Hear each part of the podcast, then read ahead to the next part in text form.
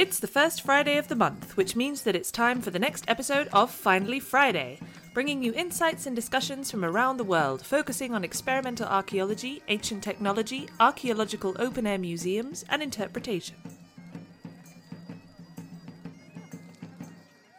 Hello, and welcome to Finally Friday. My name is Phoebe Baker, and today I'm joined by two specialists from our EXARC community focusing on sustainable building. Caroline Nicolay is an archaeologist and heritage specialist who focuses on the public's interaction, interpretation, and experience of archaeology. She has worked in a number of open air museums across England and France, but has since established her own living history and experiential archaeology company, Pario Gallico. With Pario Gallico, Caroline particularly likes to focus on recreating Iron Age wall paintings, but she also works on other areas of history up until the Tudor period. More recently, to complement her research in wall painting, she has begun training in the conservation and maintenance of traditional buildings. Daniel Postma is a natural builder and archaeologist based in Scotland. His first involvement in experimental archaeology began in the research and eventual reconstruction of an early medieval turf building located in the north of the Netherlands, and he is now a specialist in this material. Since then, Daniel has trained in contemporary natural and sustainable building techniques which help contribute to a more holistic idea of how buildings in the past may have been constructed. His company, ArchaeoBuild, takes this idea further, focusing on the interaction between past and present forms of natural building. So, welcome, both of you. Thank you very much for joining me. I think it's going to be a great episode. So, a question to start you off Why do you think it is important that the public are aware of building techniques from the past? Who wants to take this first? Maybe Daniel? Yeah, absolutely. I think there's a number of reasons why it's important that the public are aware of building techniques from the past. Uh, first and foremost, I think it's a good thing to realize that building techniques from the past have been the majority of building techniques that humanity has used for their shelter throughout human evolution. And even though they seem maybe at first glance to be quite far removed from conventional building techniques, they still have a lot to offer. And I think archaeology is well placed to highlight those potential benefits.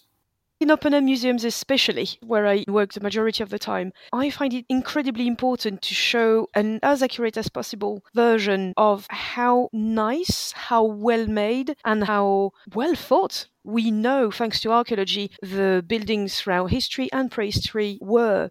It's partly difficult to show how nice these were and all the techniques and the craftsmanship, the skills that were involved at the time, hundreds or thousands of years ago when you visit well made replica houses, I think you get a better understanding of how life was in the past, how skilled these people were already, even thousands of years ago.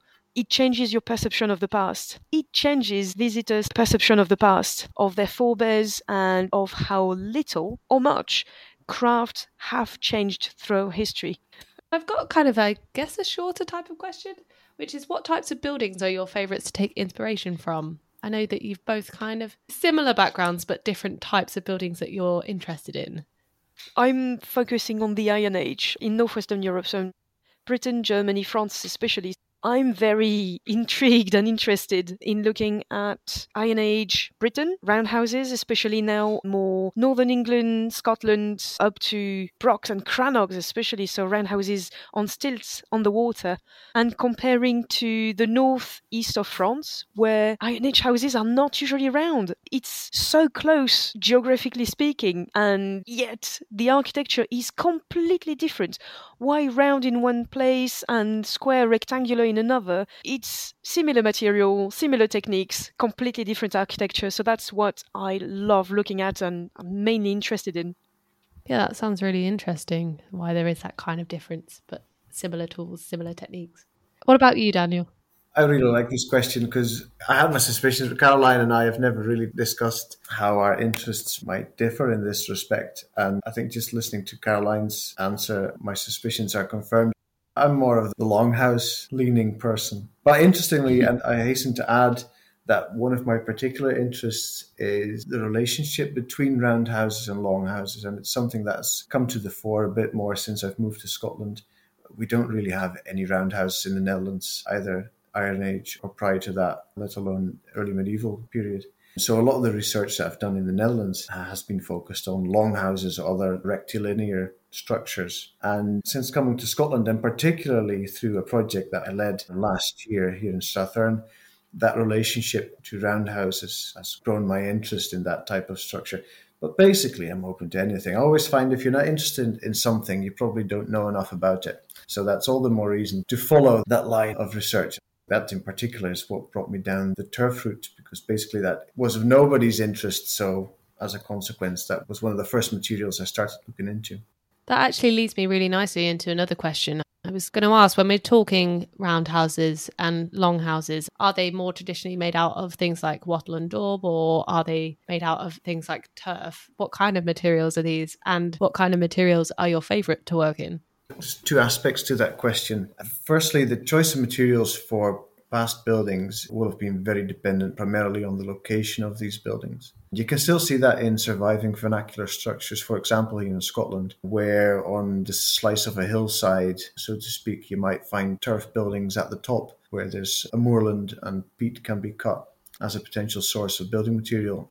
Moving further down the hill, you might find turf used as alternating courses within a stone wall. And then as you move down that slope even further, you might find less wetland areas and more clay deposits. And the, the alternating stone and turf changes to stone and earth mortar. And in the valley floor, if there's river deposits and clay soils or, or a salt marsh area, even, you might find solid mud walls or cob, as they're quite commonly referred to. So there's a wide variation, but generally speaking, it would have been locally available natural building materials so could be stone, could be timber, could be earth, but usually it's a mix of stone, earthen materials, green roundwood mostly, and some fibers such as straw or other thatching materials, for example. When it comes to my favorite material to work with, that's a really challenging one. I particularly like to adjust the choice of materials to the setting of whatever building work it is we're doing. The excitement there is that it brings us closer to the way people built in the past every material that I've worked with so far has something unique to offer. Having said all that, I think turf is a particularly undervalued material. It's quite temperamental, which I like. So, yeah, if I had to choose one, I would still say turf. Lovely. I really enjoyed how you talked about it does really seem like an interaction with your landscape and your surroundings, what kind of thing you are able to build or want to build. Would you like to add anything to that, Caroline? What's your favourite building material? Earth. it's really hard, but Earth. I would like to know more. I really want to learn more about Earths. That's the problem. There are so many different kinds of it. Clay, especially, and there's different kinds of clay. It just never ends. But I find it so versatile. And as Daniel was mentioning, that it's mainly linked to the local availability of materials you can find earth and mainly clay soils and clay materials used in so many different places that I find it manages to be almost everywhere. And my interest in buildings and building techniques mainly comes from my interest and my research in earth pigments or mineral pigments. So to make paints. And my first question was how did Iron Age wall paintings come about? Or any wall paintings, or effectively any paintings between cave art, which we know quite a lot about, and Roman frescoes. We know and study a lot these two, but in between, there's just thousands and thousands of years of seemingly nothing, as if we forgot completely that color existed, was made, was traded, was transported, exchanged, etc. And suddenly the Roman conquest arrives in Gaul, Germany, in Britain, and ta-da! We end up with Roman frescoes again. And that's what I was mainly interested in. The problem is, if I want to experiment with wall paintings on Iron Age houses, we usually find in Eastern France and Germany fragments of painted, superbly smooth earth walls, usually wattle and daub, with various layers of renders or plasters, again clay plasters, painted on with clay and earth pigments. So it's really hard to find remains unless the house is burnt at the time. We find these remains and they are very beautiful, colorful, completely smooth, but I needed to know more about how the walls were made under them to be able to make the walls, make the plasters and the renders, and then make the paint so I could eventually experiment with it. I'm not yet at the stage of experimenting at all. And I discovered that there is such a lack of understanding and such a lack of training in earth building, from clay plastering to just simple wattle and daub that should be simple, but unfortunately, from my personal experience, we think we know and we actually don't. And that's why I'm now looking into modern vernacular building techniques, traditional techniques, and natural sustainable building techniques. Because there are people in the 21st century all across Europe, all across the globe, who work daily with earth and these natural materials, be it stone, timber, green wood, all of them. They use them, they work with them, not just in a heritage context, but in a house that they live in or in houses that they are commissioned to make by architects for modern people. So I have a lot of learning to do, and I'd love to get that across to archaeologists and open air museums and everybody experimenting with it that there are people out there who know what they're doing, who are used to using these materials. And it just seems very logical to me to make a connection between archaeology and open air museums, ancient materials and finds, and these modern practitioners, and just mix it all up in a great big fantastic exchange party.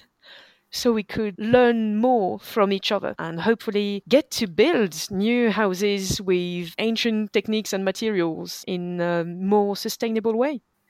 Earth is particularly suitable for that. As Caroline says, it's so widely available and it comes in so many shapes and sizes and can lend itself to so many applications, like the decorative aspects that Caroline's been saying, but also the underlying structure, like a wattle and daub wall, which is part of the building envelope but also a more structural component. So a solid earthen wall, or it can be part of thatching techniques actually. And this is so unique to earth. In addition to that, it's infinitely recyclable as a building material. There's very few other, well, there's no other building materials that you can just add water to and reapply it. That's something well known from building conservation, for example, where old clay plasters have eroded off the walls and the building conservator just sweeps up the old clay plaster, adds water, maybe adds a bit of straw and, and can just reapply that plaster after so many decades. That's amazing. And in addition to that, earth is a very accessible building material. So, in terms of spreading that view, those ideas of using traditional techniques in a modern context, as Caroline has just set out, Earth is a great starting point. It can be great mud fun for children and it can be very technical for engineering PhD students. It can be mind boggling for architects. It can be sculptural for designers. So, yeah, Earth really is an excellent and very interesting building material. I'm really interested in this relationship between modern natural building techniques and the archaeology. Could you talk a little bit more about how modern natural building techniques can help to inform and improve our representations? And actually, how difficult is it to train in these materials? You kind of mentioned that a little bit in the end of your answer, Daniel. Yeah, I think, as I said at the beginning, it's good to bear in mind in this context that we've for a long time lived in buildings built with natural building materials. So much so, even that it has been suggested that people have physically evolved to live well and be healthy in earthen building materials, which might, for the uninitiated, be a bit of a contrast with the poor perception many people have, particularly of earth buildings. The term mud hut, for example, is quite often just thrown around to indicate poor living conditions, poor financial situations, social exclusion. But of course, those social economic conditions have very little to do with the materials themselves. You can build very high quality structures with earth. And that's something that quite a few people have now caught on to, and certainly also a number of architects and builders. Some natural builders are actually being paid quite well to apply high end earthen plasters in London homes or elsewhere across the globe. In terms of people being adapted to living in the environment that natural building materials can create.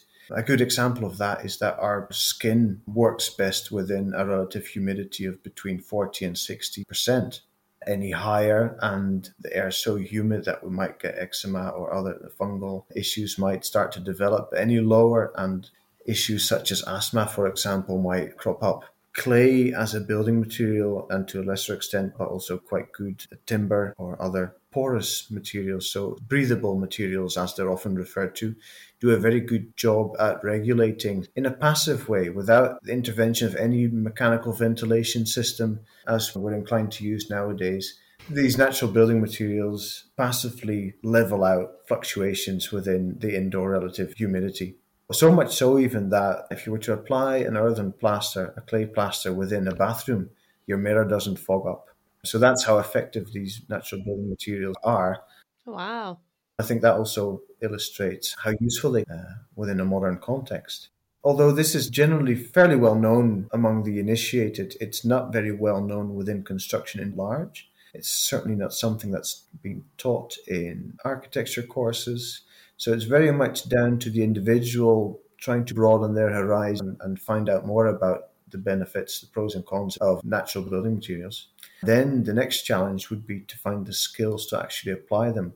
There's a particularly big challenge. There's no training to be got in the use of natural building materials. There is, to a degree, within building conservation, that is along the margins of the educational stuff, mostly workshop based tuition to be had for people wanting to develop their skills. But a lot of it, I can safely say, will be down to organisations such as Earth Building UK and Ireland and the like to make these workshops available to either tradespeople or enlightened homeowners looking to acquire these skills for themselves. So there's a big challenge there and something certainly that Caroline and I are working on to resolve. Would you like to add anything to that, Caroline? I find that very interesting what Daniel is saying that in a modern context, these materials, like clay plaster, for example, or clay floors, are sometimes found now in the 21st century in quite designers' houses, designers' interiors, quite expensive places. Some are in museums there's the National Museum in Edinburgh that has a clay plaster as part of the decor of their archaeological collections on display. Everything that Daniel said, I found mind blowing a couple of years ago. But there's a few key information that once you understand them, it's not as hard to get more and deeper into using wattle and daub and cob and clay without needing the skill of a plasterer or needing to acquire that skill. You don't need to go that far right away to start with. Now, if you take these mind blowing facts, it's breathable, it's fireproof, it's sound dampening, it saves humans quite a lot of health issues and all of these things. Take that and put them in a prehistoric, in an Iron Age, in an early medieval context. That's how important it is for replica buildings and open air museums to be able to present as accurate as possible, as well made as possible, replica houses because visitors need to feel it. That's what I keep finding in many places, even in modern earth building environments. You need to feel the difference. You need to feel an oven floor. You need to experience staying in a wattle and daub well built house. You breathe better. You are calmer. Temperature is better regulated. And all of that works even better I find, in a replica house context because suddenly you have an open fire and it changes the way the building or the walls and the floors with these very same materials act. A good example I find is a site called Samara Archaeological Park in the north of France which I worked at 10 years ago and I'm lucky enough to be working with again since last year. I usually take them as an example of excellent practice because they used traditional materials. They worked with local building schools or engineering schools for young people to practice on and their tutors to have projects for them. Anyways, they used these materials and they made replica houses from the Iron Age again. Absolutely perfect in what I can see personally in the archaeology on the side of the floors, the floorboards, the wooden uprights, everything on the walls from being a very nice wattle and daub to smooth layered plasters, then painted with the actual correct pigments let alone designs. And it gives this incredible sensation that we are stepping in a historic house that we would very happily live in, or at least spend the weekend in, as 21st century people who are used to, of course, a different set of comfort. It doesn't have electricity and Wi Fi, but we would very happily see it as a livable space. And it suddenly gives us and visitors these questionings, this comparison to modern houses, to where you live at the moment, and gives even school children something to compare their own lives with. And suddenly the past isn't that far away anymore. People are not that different anymore. And maybe in the Iron Age, people didn't wear, you know, tiger skins and walked around half naked with a big club. That's what I would like open air museums and other places to show this different idea of history and prehistory. If I could just add to that, I think Caroline raises a very important aspect and certainly something that we've been battling to some extent against when we're out in the field running natural building workshops. And that aspect is the perception of natural building materials. And as Caroline explains and to some extent characterizes to make her point, is that the perception of the quality of these natural building materials has significantly changed from what it has undoubtedly been in the more distant past and since the arrival of, funnily enough, something called the Enlightenment. The past 200 years, or at least in the UK, the past 200 years as industrialization took place and businesses experienced increasingly a financial incentive to sell products over natural building materials, which were generally sold in their raw state. Maybe lime was burnt. That was only just coming up in that time frame, but certainly building stone, timber, earth was sourced as a raw material on site, and the costs of construction were down to paying labor wages for the actual tradespeople on the ground. Of course, industrialization produced larger companies with larger overheads and a more stratified economic system, more heavily processed materials leading to products such as plasterboard or fired bricks or pan tiles, these sort of things. And of course, nowadays there's a wide range of building materials available. The whole setup of our construction industry changed as part of the Enlightenment thinking. One of the paradigms that took hold, and that's actually been quite well documented and published on, in particular by researchers from the University of Stirling here in Scotland, is that it became part of the Enlightenment propaganda, if you like, to play down or to put down quality of natural building materials. That's how the choice of materials has become associated with poor living conditions and poor social economic conditions. I think there's an important part for open air museums in particular to play to acknowledge the influence of that Enlightenment thinking on our perception of past building traditions and to provide a counter narrative. And certainly now, in the more recent years, with growing awareness of climate related crises, ecological crises unfolding, we find looking at the archaeological record that a lot of the solutions we now look for have been there in the past. Archaeologists and archaeological open air museums are particularly well placed to provide access to these past solutions and explore ways in which we can make them more relevant again to our modern needs. That's really interesting what you've both said about how such a recent change in perception it's been to see these building materials as kind of lesser than the ones we have now. I wanted to link a little bit into what you were just saying at the end there, Daniel, and what you've said as well, Caroline, and talk a little bit more about how experimental archaeology centres and open air museums.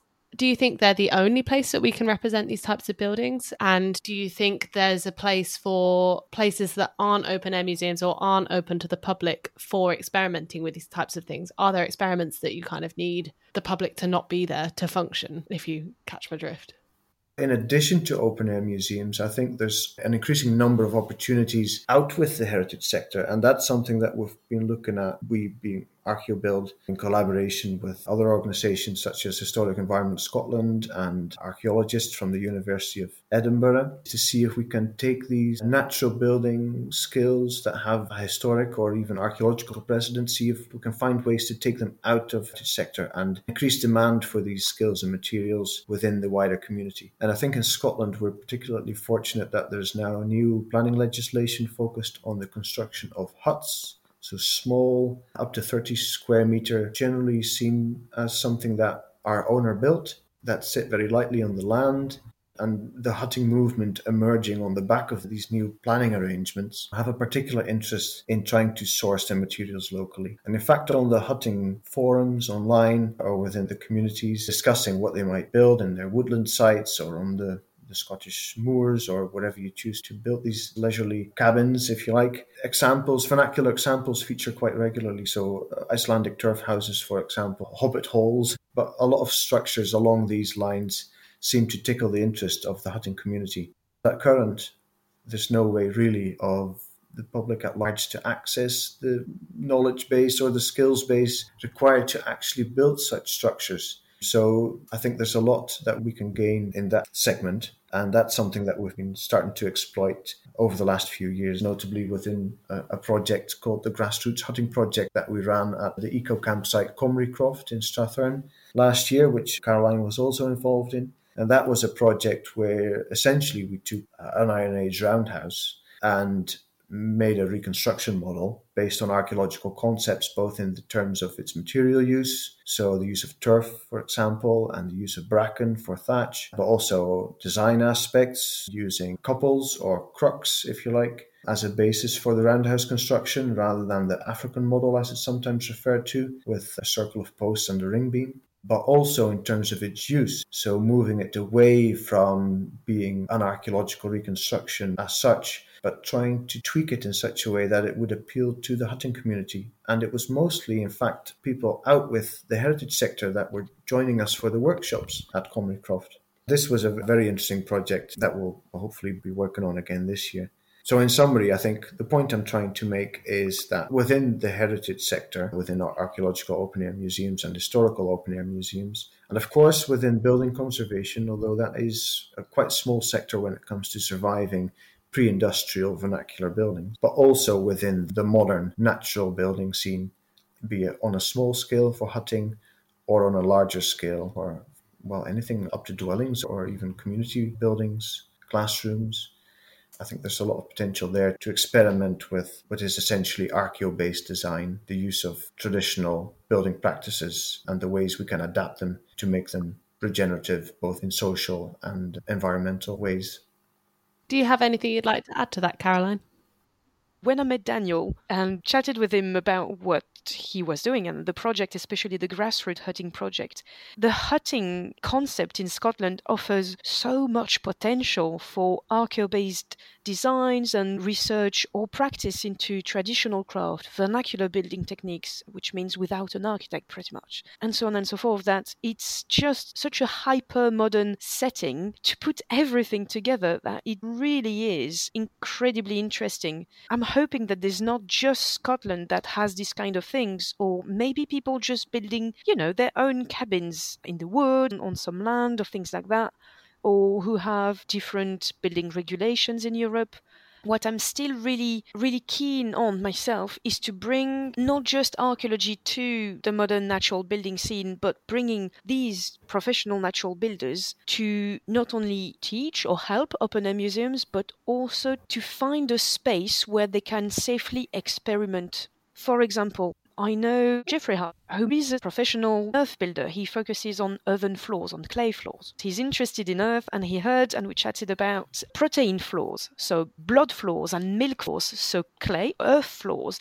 bound with a kind of protein. And we can't, in archaeology, figure out if this protein, animal based protein, is dairy based or is animal blood based. And they are both existing precedents in traditional buildings. So he would like to experiment with a blood floor, as delicious as it might sound. The problem is, he seems to have offered that possibility to a few of his clients. But of course, when you talk about a blood floor or try to sugarcoat it as you like, it still is animal blood or black pudding materials that are added to a clay floor. And nobody has for now been interested in the idea, or even if you are interested, it will take several weeks to cure, to set, to stop potentially smelling a little bit bad. So it's not easy to experiment with that in a modern setting, and let alone to find a client. You need to observe regulations, and you have a set budget, and you have a time frame. Anyways, when you want to experiment with something, especially with ancient techniques, you need a bit more time and you need a bit of an understanding space. And to me, that's really what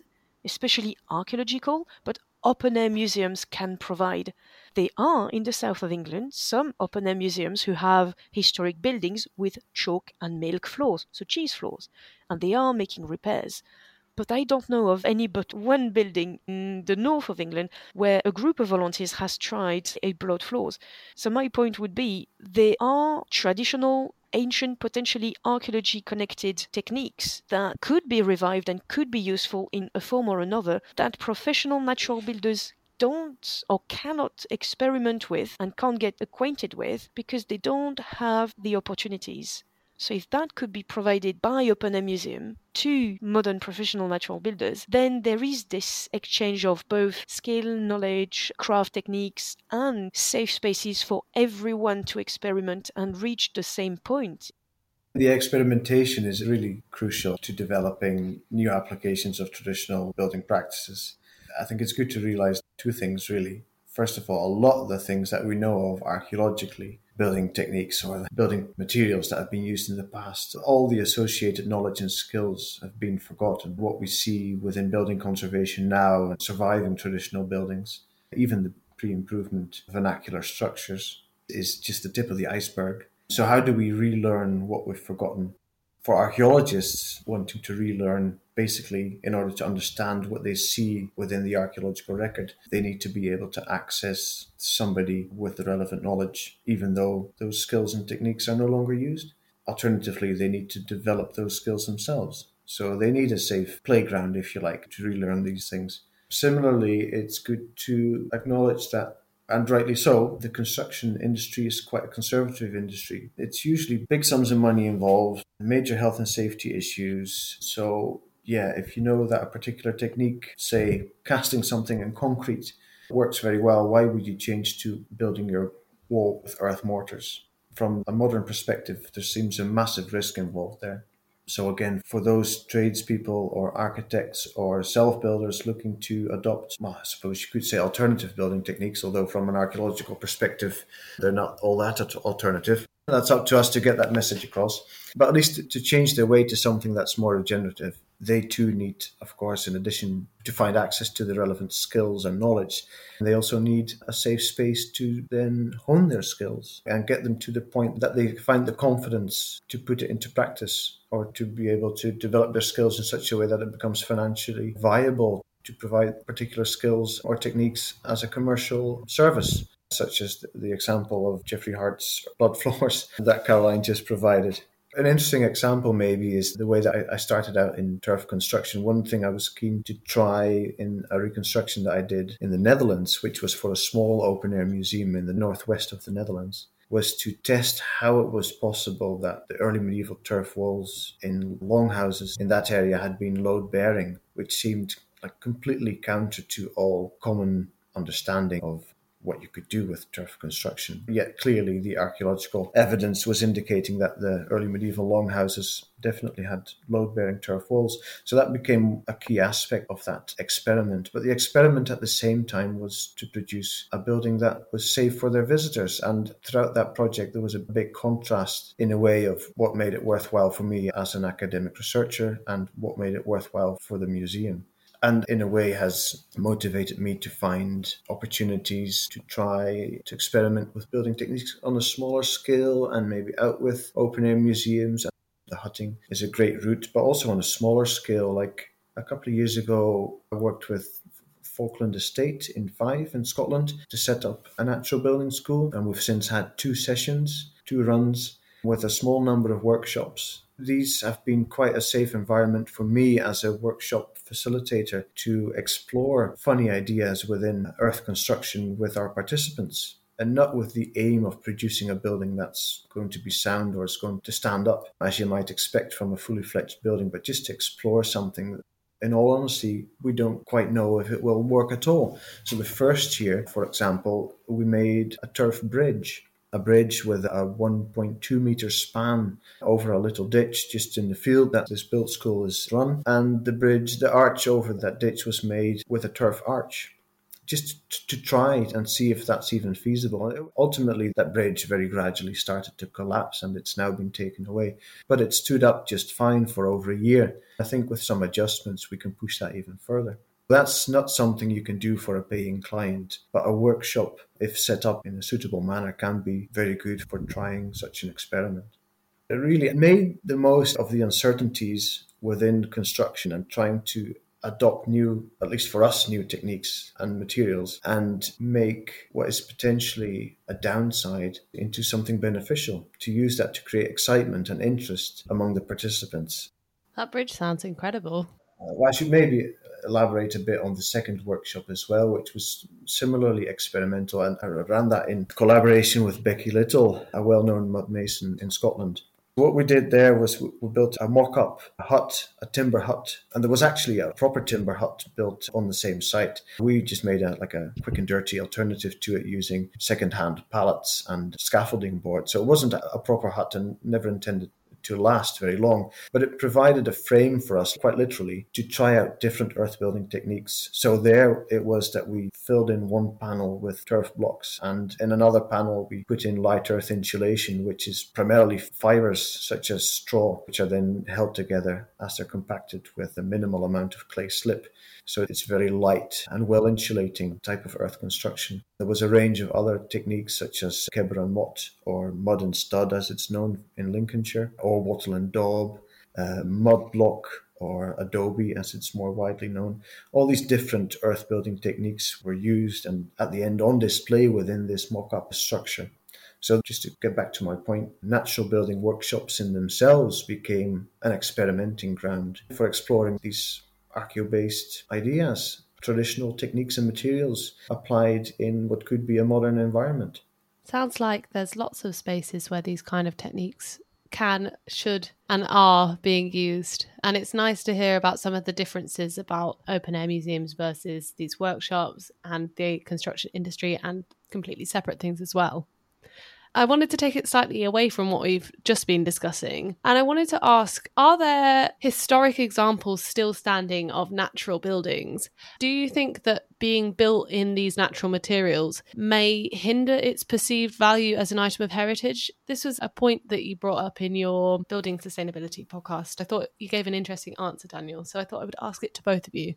First of all, I think traditional buildings generally are built with natural building materials. Even within our urban environment, like tenements in Scottish cities, and even more so in the countryside, be it farmsteadings or cottages, generally these will be built with locally sourced, albeit quarried stone sandstone if available for ease of extraction, igneous types of stone as an alternative, slate, milled timber. So these are all natural building materials. Lime as a render on the inside. That's certainly in Scotland the bulk of surviving traditional buildings.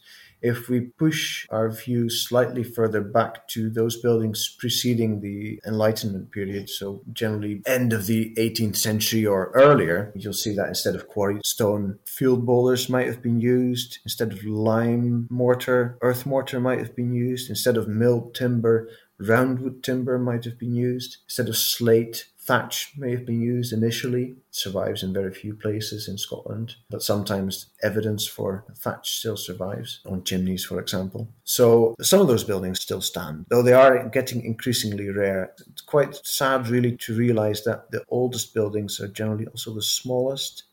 They used to be ubiquitous, so they're also taken for granted it's not fully acknowledged, not sufficiently acknowledged anyway, that these buildings are getting increasingly rare and are starting to disappear from our landscape. And within planning, there's very little really to battle that. Quite often, the budget available for building repairs is relative to the size of the building or the level of craftsmanship involved. So, consequently, the bulk of building conservation projects, the bigger ones anyway, will be big luxury country houses. Funnily enough, it's the built heritage of the wealthy few that we're prioritizing over the built heritage of the common folk. So, a big challenge is to find a way in which we can ensure that those lesser buildings, for lack of a better word, the long houses that still survive, the little cottages that are earth mortared, those very few that are still thatched, where do we even start to make sure that the buildings, but also the skills needed for their repair and upkeep are maintained? In fact, that's something that I've had lengthy discussions on with Historic Environment Scotland, as it's a major concern for them as well. They have their hands full trying to get uh, lime, Scottish slater work, traditional carpentry embedded in the building curriculum and there's no chance really that earth building or let alone turf construction or thatching or any of these older vernacular techniques can be included. There's just no interest for these techniques and materials within construction industry at large. Also from that perspective, it's a shame really that because of as it's called in building conservation, the use of inappropriate materials or inappropriate past interventions particularly the use of cement for repointing, the application of plasterboard as dry lining in interiors, potentially even the addition of moisture regulating membranes, basically plastic lining on the inside of traditional buildings, really interferes with the capacity of natural buildings to breathe. Breathing being a slightly confusing way of saying that natural building materials are moisture permeable. So, what you get in these traditional buildings, being natural buildings, is that moisture generated primarily on the inside. So, by hanging up washing to dry, by having showers, by running baths, by even just being alive and breathing, we all fill the interior with warm, moist air, and it's desperately trying to move out of the building and then it's either absorbed by the plaster, which won't let it go. It can't move out because there's a plastic lining behind it, or even if it manages to get through those barriers, it will travel quite happily through the sandstone walls or through the soft lime mortar, and then it finds itself being blocked by cement render, which is impervious to moisture. The effect is that these traditional buildings tend to get very wet. They get saturated with moisture. As a consequence, they get very cold. That just contributes even further to the poor perception of natural building materials. That's a really nice way of highlighting how many of our buildings are made of these natural materials. Many eco museums or open air museums all across Europe. The vision of heritage and its value might differ from the country you're in, the country or your local building traditions. For example, if you go to the east of France in Alsace or in many parts of Germany, Hungary, and Austria, and all Eastern Europe, people are still happily living, building or repairing effectively wattle and daub or daub buildings. They might be on laths instead of wattle, but it is these medieval quite early actually. Medieval and up to 16th century houses with decorative wooden beams across panels and the infill of panels is daub. It's a clay based material and then it will turn into bricks. In such places i don't know if you would see earth buildings as a heritage or of any value at all because at the moment it's still a very current thing. So you would see more valuable new materials that maybe in Britain at the moment we consider pretty horrendous cement and concrete and plastic membranes and all these non breathable materials that are so problematic. But in other parts of the world, of Europe, it might be a very valuable new thing. And unfortunately, these natural buildings will be, or maybe, left aside. So that's something I would really be interested in hearing about from the overall EXARC community. What is it like in your part of the world? Because that's a question I absolutely can't answer.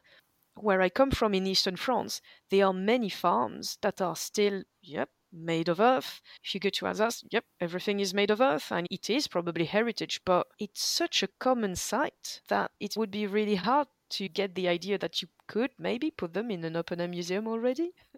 Large parts of the world's population, as Caroline says, still live in earth buildings the use of earth in particular somehow remained outside of the archaeologist's view. Whether or not that has to do with its perception and maybe earth being undervalued as a potential material and thereby not getting the attention from archaeologists it might deserve or not, I can't really say.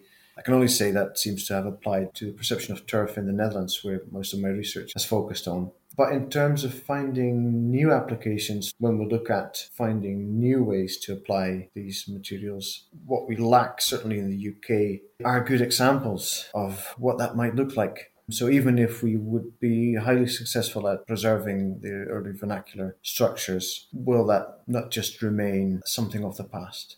What can we do to entice people to adopt these ideas as modern regenerative building practices? So I think it's important to provide an example of what you could do with buildings, how you can make a traditional pre-improvement building meet modern expectations in terms of comfort and Wi-Fi connections and all the rest of it. Perhaps the best way is to practice what you preach for those reasons, recently we have acquired a site in Perthshire, an old farm right on the boundary, the temporal boundary between Bass Crofting. The crofts were still drawn in on the estate map from the late 18th century, whereas the building, the property that we bought wasn't. But the later buildings are the steadings, typical of the Enlightenment period. This cluster of buildings that we now have here in Little Ballyclone is right on that transition from pre improvement vernacular to the Enlightenment, larger scale, steadying design type construction. The cottage that we have here was one of the last of two buildings within the parish still to be thatched. It now has Welsh slate, but there's little keeping us from reinstating that thatched roof. The walls are made with field boulders and earth mortar. It used to function as a farm, but it's not a steading as such. It's a cottage with a workshop attached to it, a little barn separate, set perpendicular to the cottage. It's an ideal environment, really, to showcase, of course, historical examples of natural buildings, but also seeing that these buildings here have been empty for about eight years and are quite derelict and, and in need of thorough repair work. We can demonstrate how you might go about making appropriate repairs using suitable building materials that respect the need for traditional buildings to breathe, to remain vapor permeable, also to invite people over to host workshops. And that's something that Caroline and I are now discussing to set up a dedicated ArchaeoBuild learning center here in Perthshire so that we can invite people in to provide exactly that safe environment for people to experiment, to acquire skills, to meet like minded people, and to find new ways to apply all the good things that traditional natural building practices can bring to the modern built environment. That brings me on really nicely to my closing question. But before I go on to the question, I wanted to say thank you so much for such an interesting discussion. It's really been a pleasure listening. And it's been really interesting hearing about how archaeology and natural building and sustainability and all of these ideas kind of interlink and interweave. So, my last question is what are your plans for the future, and how can the EXARC community help to make a difference in regards to the points you discussed today? I know the two of you are working on a project together, which you've kind of introduced, Daniel. It sounds really cool. Yeah, it's all very early stages. We've literally just moved on site not even two months ago. Our priorities are still very much just clearing all the overgrown vegetation, trying to get water connected, have a stable internet connection, all these things. At the same time, Caroline and I have sat down for the first time to discuss our plans actually earlier today. That's how fresh all of this is. So, our future plans as far as working together is very much to share our interest and share what we've learned so far and expand our learning by hosting a wealth of natural building workshops, all with a view to exploring past building practices and how we might apply them in a modern context. So, in terms of where the whole EXARC community could feed into this, is you're all sitting on a wealth of knowledge, archaeological understanding of fast building practices that we would love to hear about and any questions you might have about how things have worked in the past, particularly things that don't seem to make sense, like building with turf in general didn't seem to make much sense to the archaeological community prior to me looking into this yeah, we'd love to hear from that and see how we might provide a space here for either museum staff to come over and train with us or train with some of the craftspeople within our network or to run experiments to see if we can find a way to make sense of what we're seeing archaeologically or even just interesting concepts. One aspect that we were working on with the University of Edinburgh and Tanja Romankiewicz in particular was the idea of Iron Age roundhouses themselves being fully recyclable and part of a nutrient cycle that ended up producing fertile soil for agricultural purposes, where essentially you're composting your entire building material, which seems like a completely mad idea potentially from a modern perspective, but there's actually historical evidence for townships in Scotland and the longhouses that were built there having been used exactly in that manner. So, not just in a practical term, but also on a conceptual level, I think there's a lot of material that we can explore. And hopefully, Little Ballyclone and the Learning Centre here can provide a forum for that. Absolutely. As Daniel was saying, that's all pretty new and very exciting. What I would be very, very keen on in an ideal world is being able to travel to different sites, EXARC partners, or go and meet people and see other examples of open air museums or archaeological sites, or be it archaeology or history and traditional buildings and building techniques. Only last year I had the immense pleasure and chance to travel to Sweden for a few days and visit, to me, very recent open air museums. 1900s, my god, that's a thousand years newer than I usually see. And I learned so much about techniques that could be applied to Scotland, for example, or to the east of France, because we all have the same natural environment, weirdly enough. So within EXARC, I would ask if people are interested, try to look deeper into your local area and find these professional natural builders and traditional craftspeople who are around even if you don't see them, if you haven't heard of them, they are there. I never heard about the, the, entire huge French earth building scene because it mainly is happening in central France and in the west. I'm sure there's loads in the east that I don't know about. So, really dive into that, have a look. And if you are interested, create connections. It would be lovely to make a sort of EXARC supported platform all across Europe, all the world, where we could have sites that are interested in a technique, and a lot of natural builders or professionals and craftspeople who are interested in joining in open museums or archaeology for people to just connect with each other. And then, yeah, as Daniel was saying, welcoming delegations to visit Scotland and see what we can do or have to show in this part of the world. They were two fantastic answers. Thank you again, Caroline and Daniel, for joining us today and sharing your experience and expertise. I know that I certainly learned a lot, and I'm sure that our listeners did too. And a big thank you to everyone else for listening in to this episode of Finally Friday by EXARC. If you would like to become more involved with EXARC, why not become a member? Alternatively, you can make a small PayPal donation through the website to help support EXARC in its endeavours. Join us for another episode of Finally Friday and learn more all about the world of experimental archaeology, ancient technology, archaeological open air museums, and interpretation. Don't forget to follow the show through exarc.net and our associated social media channels. See you soon!